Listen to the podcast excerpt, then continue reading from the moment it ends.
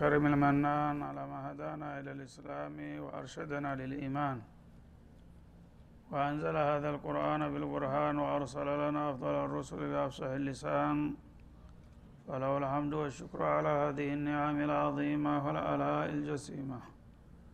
والصلاة والسلام على خير خلق الله وخاتم رسل الله الذي قال ما اجتمع قوم في بيت من بيوت الله يتلون كتاب الله ويتدارسونه فيما بينهم إلا نزلت عليهم السكينة وغشيتهم الرحمة وحفتهم الملائكة وذكرهم الله في من عنده وعلى آله وصحبه ومن اهتدى بهدي وبعد. فقد وقفنا في درس أمس عند قوله جل وعلا من سورة يونس إن في اختلاف الليل والنهار وما خلق الله في السماوات والأرض لآيات لقوم يتقون. فلنبدأ من هنا. أعوذ بالله من الشيطان الرجيم. إن في اختلاف الليل والنهار وما خلق الله في السماوات والأرض لآيات لقوم يتقون. إن الذين لا يرجون لقاءنا ورضوا بالحياة الدنيا واطمأنوا بها والذين هم عن آياتنا غافلون. أولئك مأواهم النار بما كانوا يكسبون. إن الذين آمنوا وعملوا الصالحات يهديهم ربهم بإيمانهم. تجري من تحتهم الأنهار في جنات النعيم. دعواهم فيها سبحانك اللهم وتحيتهم فيها سلام. وآخر دعواهم أن الحمد لله رب العالمين. ولو يعجل الله للناس الشر استعجالهم بالخير لقضي إليهم أجلهم فنذر الذين لا يرجون لقاءنا في طغيانهم يعمهون.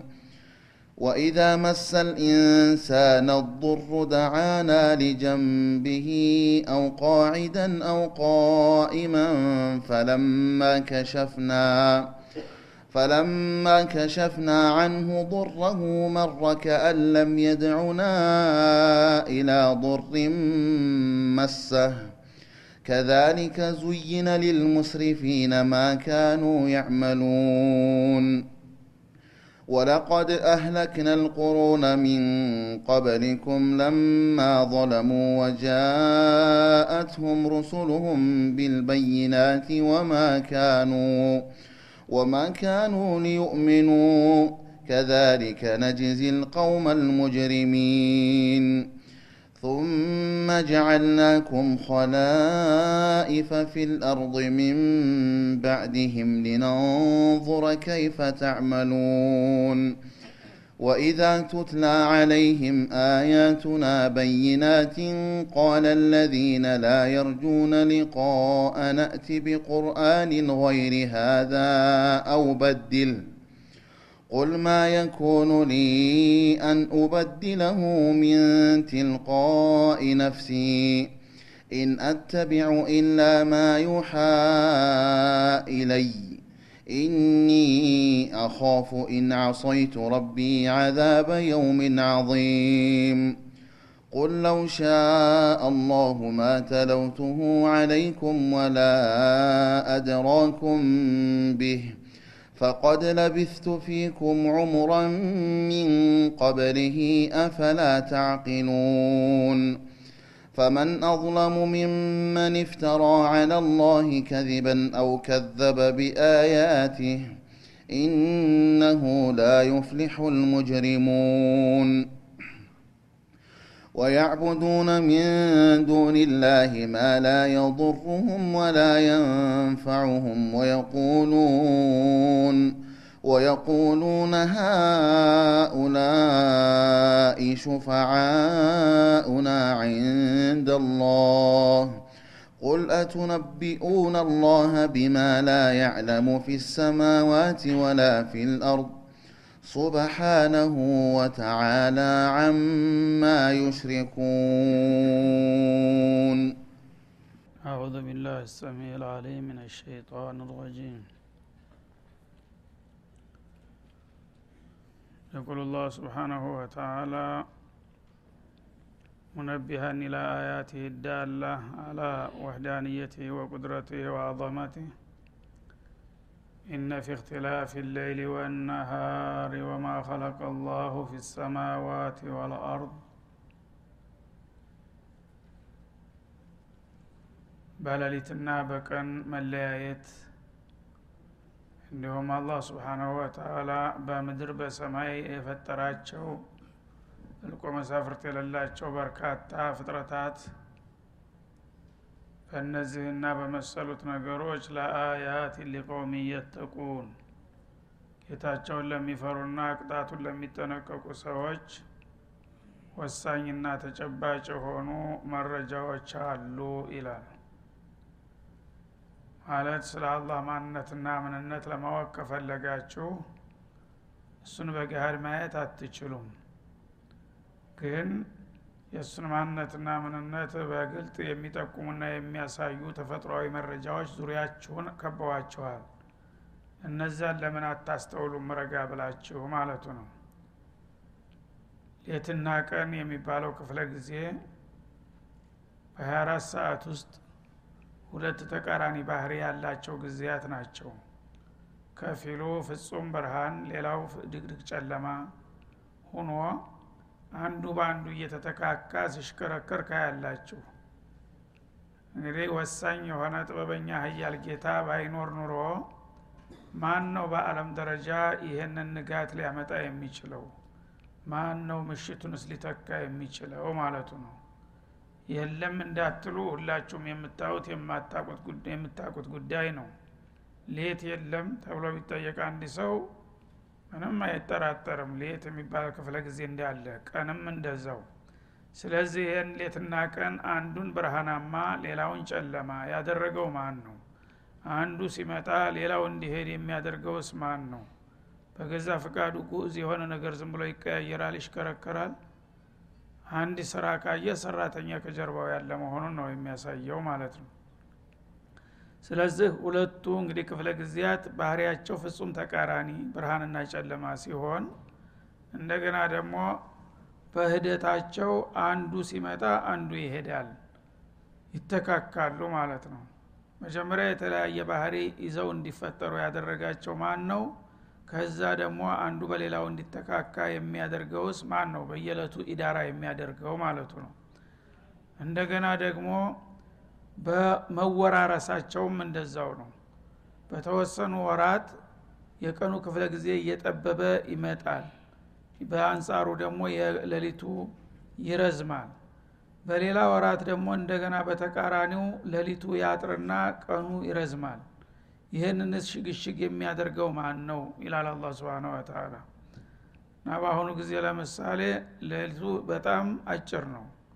ቀኑ በጣም ረዥም ነው እና ይህንን እንግዲህ አንድ ሰው የዓለም ህዝብ በሙሉ ተሰብስቦ ከሌሊቱ አንድ ግማሽ ሰዓት ወይም አንድ ሰዓት ወደ ቀኑ መግባት አለበት ብሎ ቢወስን ሊያደርግ የሚችል ኃይል አለ? ማንም የለም። አላህ ግን ስብሓናሁ ወተላ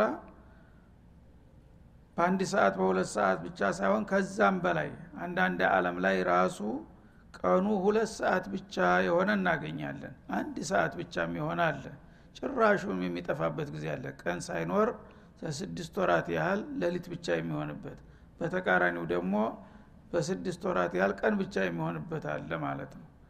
ይህን ሁሉ እንግዲህ ሽግሽግ የሚያደርገው ማን ነው ባለቤቱ አላህ ካልሆነ በስተቀር ነው የሚለው። ይህንን የሚያደርግ ሌላ ኃይል ቢኖር ኑሮ ያም ጌታ ነው ተብሎ ሊጠረጠር በተቻለ ነበረ። ግን እስካሁን ድረስ በውሸት እንኳን እነዚህን ነገሮች እኔ ነኝ የፈጠርኳቸውና የማስተናግድ የማስተዳድራቸው የሚል አልተገኘም። ሌትን እንዲመሽ የማደርገው እኔ ነኝ ቀንን እንዲነጋ የማደርገው እኔ ነኝ የሚል በውሸት እንኳ የሞከረ የለም እስካሁን። አላህ ብቻ ነው ይህን አደርጋለሁ ብሎ በግልጽ የተናገረውና እየደረገም ያለው ማለት ነው። ታዲያ እንግዲህ ይህንን በአለም አቀፍ ደረጃ ይህን ክስተት የሚያስተናግድ ነው ጌታ ሊሆን የሚገባው ከሱ ውጭ ያሉት ግን ምን ሰርተው ነው ጌታ ሊሆኑና ከእሱ ጋር ተቀናቃኝ ሁነው ሊቆሙ የሚችሉት ማለቱ ነው? እንደገና በሰማያትና በምድር ውስጥ በፈጠራቸው ነገሮች ይላል። በሰማያትና በምድር መካከል የፈጠራቸው ነገሮች በየብስም ሆነ በባህር እልቆ መሳፍርት የላቸውም። የእንሰሳት አይነት የእጽዋት አይነት የተለያዩ ጥቅቅን ነፍሳቶች በአንድ ሀገር እንኳ ያለውን ቁጥር ስፍሩን እሱ እንጂ ማንም የሚያውቀው አይደለም ማለት ነው። እነዚህ ሁሉ ፍጥረታቶች አላህ ስብሓነ ወተላ ባይፈጥራቸውና ባያስገኛቸው ማን ነበር ሊያመጣ የሚችለው ማለቱ ነው። እነዚህን ሁሉ ፍጥረታቶች ደግሞ የተለያየ ቅርጽ የተለያየ ባህሪ የተለያየ መልክ ሰጥቶ ነው የፈጠራቸው። አንዱ ከአንዱ የሚለዩበት ባህር ያላቸው ማለት ነው። ይህን ሁሉ ያደረገው ማን ነው እነዚህን ሁሉ የፈጠረውና ያመጣቸው አላህ ነው ከተባለ የሁሉም ባለቤት እሱ ነውና አምልኮ ሊሰጠው የሚገባው እሱ ነው።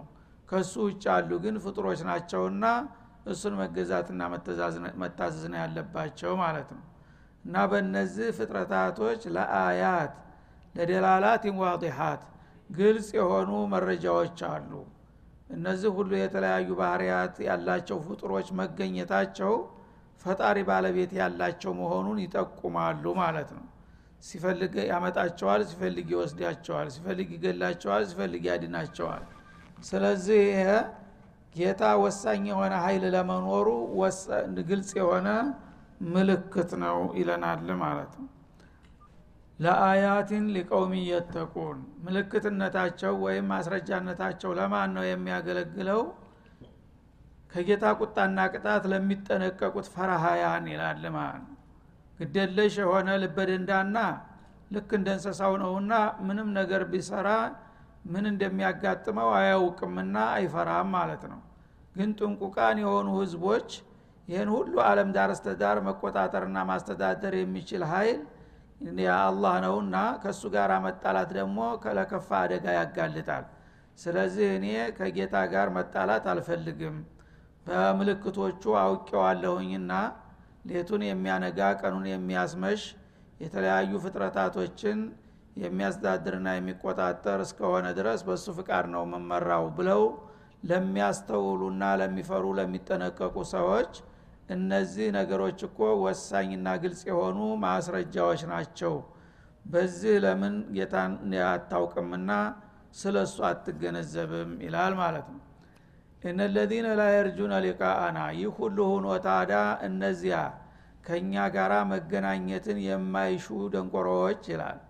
እና ተሞት በኋላ ተነስተን በሰራው ስራ በጌታ ፊት ቀርበን እንጠየቃለን ብለው የማያስቡ የደነዘዙና የፈዘዙ የሆኑት ክፍሎች ረዱ ቢልሀያት ዱኒያ በዚች በቅርብ ህይወታቸው ብቻ ይረካሉ። ልክ እንደ እንስሳዎቹ እዚህ የሚበሉት የሚጠጡት ካገኙ ነገ ምን ይጠብቀኛል? ምን ያጋጥመኛል? የሚለውን ነገር ከመጤፍ አይቆጥሩትም። በዱንያ ዙሪያ ብቻ ነው ሀሳባቸው የሚሽከረከረው። እሷ ከተሳካችላቸው አላማቸው ግብ እንደመጣ ቆጥረው ይረካሉ አለ። ወጥማ ቢሃ በዱንያ ይረጋጋሉ። እንግዲህ የሚበሉት የሚጠጡት የሚለብሱት የሚያጌጡት ካገኙ የህይወት ትርጉሙና አላማው ይኸው መስሏቸው ዋናውን የዘላለማዊ ህይወታቸውን ረስተውና ዘንግተው በዱንያ ስጦታና በጊዜያዊ ጥቅማቸው ይረካሉና ይሸነገላሉ። ወለዚነ ሁም አና አያቲና ጋፊሉን። እና እነዚያ እነርሱ ከአንቀጾቻችን የዘነጉት ናቸው ወይም ከተፈጥሯዊ መረጃዎች ማለት ነው። ቀደም ሲል የተጠቀሱትን መረጃዎች እነዚህን ሁሉ ፍጥረታቶች ማን ነው ካልነበሩ ያመጣቸው? ከመጡስ በኋላ ማን ነው እለት በእለት የሚቆጣጠርና የሚያስተዳድራቸው ብለው ለማሰብና ለመገንዘብ የማይፈለጉ ዝንጉና ተላላዎች እነሱ ጊዜያዊ ጥቅማቸውንና ፍላጎታቸውን ማሳደድ እሱን ካገኙ ከዛ በኋላ ሌላ ምንም የሚያሳስብ ነገር እንደሌለ የሚቆጥሩ ጅሎችና ተላሎች ናቸው። ቢገባቸው ኑሮ ግን ይህ አልነበረም ጉዳዩ ማለቱ ነው። ኡላይከ መዋሁሙ ናር እና የዘላለማዊና ዘላቂ እድላቸውን ረስተውና ዘንግተው ወይም ትተው ለጊዜያዊ ጥቅማቸው ብቻ የሚሸነገሉና የሚታለሉት እነሱ የጀሃነም ምድቦች ናቸው ይላል። እነሱ ወደፊት የሚጠብቃቸው መኖሪያ አገር ጀሃነም ሲኦል ነው። ቢማ ካኑ የክሲቡን በሰሩት ስራ ሳቢያ ያው በኩፍራቸው በሽርካቸው በወንጀላቸው ሳቢያ ለጀሃነም ተመድበዋል ሲል መርዷቸውን ይነግራል ማለት ነው። ስለዚህ ይሄ አገላለጥ የለየላቸውን ካፊሮች ብቻ ሳይሆን ሙስሊም ነን የምንለውንም ጭምር የሚያሰጋ ነገር ነው። ሰው የዲንን ነገር ቸል እያለ ለዱንያ ብቻ ትኩረትና ክብደት የሚሰጥ ሌት ተቀን ለዱንያ ብቻ የሚከንፍ የሆነ ሰው ይሄ ጌታ ጋር መገናኘትን ትቷል ዘንግቷል። ይሄ ከሆነ ደግሞ የእሱ እጣ ፈንታ ጀሃነም ነው እያለ ነው አላ ስብን ወተላ ስለዚህ እያንዳንዳችን ማንነታችንን መመዘን እንችላለን በዚህ አያት ማለት ነው። እኔ አሁን እለት ተዕለት የምሰራው የምደክመው የምባትለው ለዱንያ ነው ወይስ ለዲን ብለን ብንጠይቅ መልሱን ሁላችንም እናውቃለን ማለት ነው። ሙእሚን የሆነ ሰው እምነት እስካለው ድረስ አብዛኛው ጭንቀቱና ሀሳቡ ትኩረቱ በዲን ላይ መሆን እንዲያለበት ነው የሚያሳየው ማለት ነው። ለምን? ይቺ ዱንያ የተወሰነ ጊዜ ሰነባብተህ የትታሃት የምትሄድ ነገር ነች የዘላለም ሀገርህና ለመጨረሻ ሊያሳስብህ የሚገባው የአቋሚው አለም ነው ማለት ነው። እዚህ እንግዲህ ለሚበጅህን ስንቅህን ሰርተ ተዘጋጅተ ከሄድክ እዚህ ዱኒያ ትተህ ብትሄድ ጉዳይ አይደለም። እዛኛው ዘላለም የማይደቅምና የማያልቀው አለም ላይ ጥሩ ቦታ ይዛሃልና ማለት ነው። ግን ይችን ጊዜያዊ ብልጭልጭ እያሳደድክ የዲንን ጉዳይ ቸል ብለህ በእሷ ዙሪያ ብቻ የምትሽከረከርና ለእሷ የምትጨነቅ ከሆነ ምን ይሆናል የአላህን መስተንግዶ ንቀኸዋል። የአላህን ሊቃ ረስተሃል ማለት ነው። ያነ ነሱላህ ፈነሲየሁም እንዳለው የረሱኝን እረሳቸዋለሁ የተውኝን እተዋቸዋለሁኝ ሲል ተዛ ቦታ ያሰናብተሃል ማለት ነው። እገሌ ትኩረቱና ጭንቀቱ ለዱንያ ብቻ ነው። ስለዚህ ያው ዱንያው ነው አላማው ከላስ በዛው የራሱ ጉዳይ ብሎ በዛኛው አለም ያለው ቦታ አደጋ ላይ ይወድቅና ለጀሃንም ልትመደብ ትችላለህ እና ስለዚህ እያንዳንዱ ሰው ራሱን ፈልጎ ማገኘት ይኖርበታል ማለት ነው። እና አብዛኛው ጭንቀቴና ትኩረቴ ለዱንያ ያለ ሰው ይህ አያት ያሰገዋል እንዳይጠልፈው። በተቃራኒው ግን በተቻለ መጠን ለዲን የሚጨነቅና የሚያስብ ከሆነ ለዱንያው መኖር አልተከለከለም። እና ዱንያውንም ዲኑንም አጣምሮ አብዛኛው ጭንቀቱና ሀሳቡ ግን ለዛኛው አለም የሆነ ሰው ይህ የታደለና አላህ ለመልካም እድል ያጨው ነው ማለት ነው። ስለዚህ ይህ አያት ሁሉንም ሰው ራሱን እንዲጠይቅ የሚያደርግ ነው። እነለዚነ ላ የርጁነ ሊቃአና ስብናላህ ሙእሚን ብትል ላይላላ ብትልም ብትሰግድም ጌታ ጋራ መገናኘት ፍላጎት የሌለው ሰው አለ። ማለት ቸል የሚለው እንዳላስፈላጊ ነገር ማለት ነው። እና በዚህ በዱንያ የሚፈልገውን ነገር ከተሟላለት ከሞት በኋላ ላለው ነገር ብዙ ደንት የሌለው ሰው አለ ማለት ነው። ይሄ ከሆነ እምነት አለኝ ቢልም አላማው ተለውጧል ማለት ነው። ወጥማ አኑ ቢሃ በዱንያ ጥቅም ብቻ የተረጋጉ ናቸው። የዱንያ ጥቅማቸው ከተሳካላቸው ስለ አኸራ ጉዳይ ብዙም አያስጨንቃቸው ይላል። እንዲህ አይነት ባህሪ ያላቸው ሰዎች ወለዚነው ማዕና አያቲና ጋፊሉን ከእኛ መረጃዎች የዘነጉ የሆኑ ናቸው። ስለ አላህና ስለ ፍቃዱ ደንት የላቸውም ማለቱ ነው። ከሆነ ውጤቱ ምን ይሆናል? ኡላይከ መዋሁም ናር። እነዚህ መኖሪያቸው እሳት ነው ሲኦል ነው። ቢማካኑ የክሲቡን በሰሩት ስራ። ሰው ያልዘራውን አያመርትምና ለዱንያ ብቻ ነው እነሱ የሚጨነቁትና የሚያስቡት። ዱንያቸውን ከጨረሱ በኋላ እዛኛው አለም ግን የሚጠብቃቸው የሲኦል ሸለቆ እንጂ ሌላ እንዳላደለ ነው ይላል ማለት ነው። ስለዚህ ጠንቀቅ ማለት ያስፈልጋል እነለዚነ አመኑ በተቃራኒው ደግሞ እነዚያ በጌታቸውና በፍቃዱ ያመኑት ይላል። አላህ የመረጣቸውና ለዓላማቸው አበክረው የተረዱት እነዚያ ትክክለኛ እምነት በአላህ በኩቱቡ በሩሱሎች አኽር በቀደር በአግባቡ ያመኑና ወአሚሉ ሷሊሓት እንደገና ያንን እምነታቸውን ደግሞ በተግባር በማስደገፍ መልካም ስራን የገበዩ የሆኑት አላህ ያዘዛቸውን ዋጅባት ሰለቸን ደከመን ሳይሉ የሚያከናውኑ እንደገና የተከለከሉትን ነገሮች የሚከለከሉ የሆኑት የህዲህም ረቡሁም ቢኢማኒህም። እነዚህ አላማቸውን አውቀው ወደ ጌታቸው ተመልሰዋልና በዚህ በእምነታቸው በረከት አላህ የመዳኛውን መንገድ ይመራቸዋል አለ። እንግዲህ ጌታ ያቀረበልህን የእምነት ጥያቄ ተቀብለህ እንደገና ያንን ደግሞ እምነትህን በተግባር ለማረጋገጥ ከሞከርክ ያነ አላህ ስብሓናሁ ወተላ የመዳኛውን መንገድ ከጀሃነም እንዴት እንደምታመልጥ ለጀነት እንዴት እንደምታበቃ እንደምትበቃ ይመራሃል ማለት ነው። ተጅሪ ሚን ታህቲህም ልአንሃር እነዚህ ሰዎች የውመልቅያማ ጀነት ነዒም በሚገቡ ጊዜ ፊጀናት ነዒም ጸጋማ በሆነችው ጀነት ከገቡ በኋላ ከየህንፃዎቻቸውና ከየክፍሎቻቸው የተለያዩ ጅረቶች የሚፈሱባቸው የሆነች አስደሳች መልካም ሀገርን ይወርሳሉ በማለት ቃል ይገባል ማለት ነው። ስለዚህ ሁሉም እንግዲህ ላሰበውና ለለፋበት ውጤቱን አላህ አዘጋጅቶለታል። ዱንያ ብቻ ናትን የምታሳስበኝ ያለው ዱንያን ያው ለተወሰነ ጊዜ ይሻለትን ያህል ያደረጉተዋል። እሷ ስታልቅ ወደ ጀሃነም ይሆናል ለውጡ ማለቱ ነው እነዚህ ደግሞ በዱንያ ላይ እያሉ ጊዜያዊ ጥቅማቸውንም እየተጠቀሙ ዋናው አላማችንና ግባችን ግን የመጨረሻው አለም ነው ብለው ኢማናቸውን አጠናክረው መልካም ስራን የገበዩ ከሆኑ ደግሞ እነዚህ ብልሆች ናቸው። ሁለቱንም ገብተዋል አውቀውበታልና እነሱ ለጀነት ነዒም ታጭተዋል። በጀነት ነዒም በሚገቡ ጊዜ ደግሞ አገራቸው ሁልጊዜ ለምለምና ጸጋ ከመሆኗ የተነሳ ከተለያዩ ህንፃዎቻቸውና ክፍሎቻቸው ስር የተለያዩ ጅረቶች በአላህ ፍቃድ የሚፈልቁና የሚሰራጩባቸው የሆነ የፍሳ ሀገር ተዘጋጅቶ ይጠብቃቸዋል በማለት ያሳውቃል። ስለዚህ ምርጫው ያንተ ነው ማለት ነው። ጀሒም ይሻለኛል ወይስ ጀነት ነዒም የሚለውን ጥያቄ አንስተህ ያው ለዛ የሚያበቁህን አቅጣጫዎች ከተከተልክ በዛ በተለምከው ተልም ላይ ነው ውጤቱ የሚመጣው ማለቱ ነው ዳዕዋሁም ፊሃ ሱብሓነከ አላሁም እና እንግዲህ ይሆናል ይደረጋል ብሎ ያልታሰበ የጸጋ አይነት ሁሉ የተሟላባት የሆነችን ጀነት በሚረከቡ ጊዜ በጌታቸው ግብዣ ረክተው ጌታቸውን ያመሰግናሉ ማለት ነው። እና የተለያዩ ጥሪ ጥያቄዎችንም ያቀርባሉ። እንግዲህ በጀነት ውስጥ የማይገኝ ነገር ከቶ ምንም ነገር የለም። አንተ ለመጠየቅ ከቻልክ የጠየቅከው ሁሉ ነገር ጃሂዝ ነው እና የፈለጉትን ነገር አስተናጋጆቹ ይጠይቃሉ ይቀርብላቸዋል። ጥያቄው ደግሞ አንዳንድ ጊዜ ቃልም ሳያስፈልግ በልብህ ብቻ እንዲህ አይነት ነገር በመጣ የሚል ሀሳብ በልብ ሲመጣ በተግባር ደግሞ መልሱ ይመጣል ማለት ነው። ያነ ሁልጊዜ ጌታን ማመስገን ይሆናል ስራ ምክንያቱም ካሰብከው ተከሰብከው በላይ ነውና መስተንግዶውን ያዘጋጀልህ።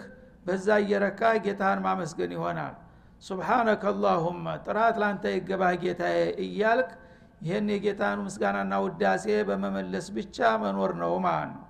ወተሕየቱሁም ፊሃ ሰላም የመከበሪያ ቃላቸውም ሰላም ነው። እስበርሳቸው ሰላሙን አለይኩም ቢማ ሶበርቱም። እንዳ ሰላሙን ቀውለ ምን እንዳለው ሁሉ ነገር ሰላም ነው ጀነት ውስጥ ማለት ነው። የሚያሰጋ የሚያስፈራ ነገር የለም። ሰዎች ተፋቃሪ ተከባባሪ ናቸው። እንደዚህ እንደ ዱንያ ጓደኛ ጎረቤት ጋር መናቆር የለም መጋጨት የለም። ሁሉ አላሱሩር ሙተቃቢሊን በክብር አልጋና ወንበር ላይ ሆነው በደስታና በልልታ ያለፈ ታሪካቸውን እየተረኩ ጌታ የዋለላቸውን ውለታ እያመሰገኑ እስበርሳቸው እየተወዳደሱና እየተከባበሩ የሚኖሩባት ሀገር ነች ይላል አላ ስብን ወተላ እና ተህየቱ ማለት እስበርሳቸው የሚከባበሩበት ቃል ሰው ሲገናኝ ሰላም ላንተ ይሆንልህ። እንኳን ለዚህ እድል ያበቃ መባባል እንጂ ሌላ መናቆር የለም ማለት ነው። መላይኮቹ ደግሞ ጠዋት ማታ ወልመላይከቱ የድኩሉና አለህም ሚን ኩል ባብ ሰላሙን አለይኩም ቢማ እንዳለው በየጊዜው የደስታ መግለጫ ይሰጡሃል። እናንተ የታደላችሁ ብዙዎቹ ለጀሃነም ሲዳረጉ እናንተ ግን በወቅቱ የጌታን ጥሪ ተቀብላችሁ እምነት በመከተላችሁ መልካም በመስረታችሁ ለዚህ ለዘላለም ጸጋና እድል በቃችሁ ሰላም ለእናንተ ይሁንላችሁ እያሉ የምስጋና ቃል ያቀርቡላቸዋል። ከዛ በላይ ረበልዓለሚን ሰላሙን ቀውለ ምን ረብ ራሒም እንዳለው እሱ ራሱ ሰላም ለእናንተ ይሁንላችሁ እያለ የሚያወድሳቸው ይሆናሉ ማለት ነው። ወአክሩ ደዕዋሁም አን አልሐምዱሊላህ ረብልዓለሚን የመጨረሻ ጥሪያቸውም ለዓለማት ጌታ ለአላህ ምስጋን ይድረሰው ማለት ይሆናል። ማለት አላህ ያረገላቸውንና የዋለላቸውን ውለታ ሁሉ አስተውለው ስፍር ቁጥር የሌለው መጠኑ ሰፊ መሆኑን ሲያውቁ ጌታን በማመስገን ላይ ይጠመዳሉ ማለት ነው። እና ምን ብለን እናመስግነው? ሁለንተናዊ ስሜታቸው በሙሉ ጌታን በማመስገን ላይ ይንቀሳቀሳል። ለዓለማት ጌታ ለቸሩ ጌታችን ምስጋና ይገባው እያሉ የጀነትን ጸጋ መቋደስ ይሆናል ስራቸው ማለት ነው። ስለዚህ እንግዲህ አላህ ስብሓናሁ ወተላ ሁለቱንም ቡድኖች በያዙት አቋም ምን ውጤት እንደሚጠብቃቸው ግልጽ አድርጎ አስቀመጠላቸው። ከዚያ በኋላ ሰዎች ይሄኛው ይሻለኛል የሚለውን እንዲመርጡ አላበይነት ሚን አምሪህም እንዲሆኑ አመቻቸ ማለት ነው። አላህ አዘናግቶና አድብቶ ማንንም ሰው ጉዳት ላይ ሊጥል አይፈልግም። ወማ ከን ረቡከ ቢዘላም ልልአቢድ እንዳለው ማለት ነው። ሁሉም ሰው ምን የሰራ ምን እንደሚያፈራ ነግሮት አሳውቆት ከዛ በኋላ አንተ ራስህ የራስክን ውሳኔ ወስደህ ምርጫህን እንድትወስድ ነው የሚያደርግህ ከዛ በኋላ ግን ለምን እንዲያረከኝ ብለ ልትጠይቅና ልታኳረር አትችልም ማለት ነው هذا وصلى الله وسلم على النبي وإلى اللقاء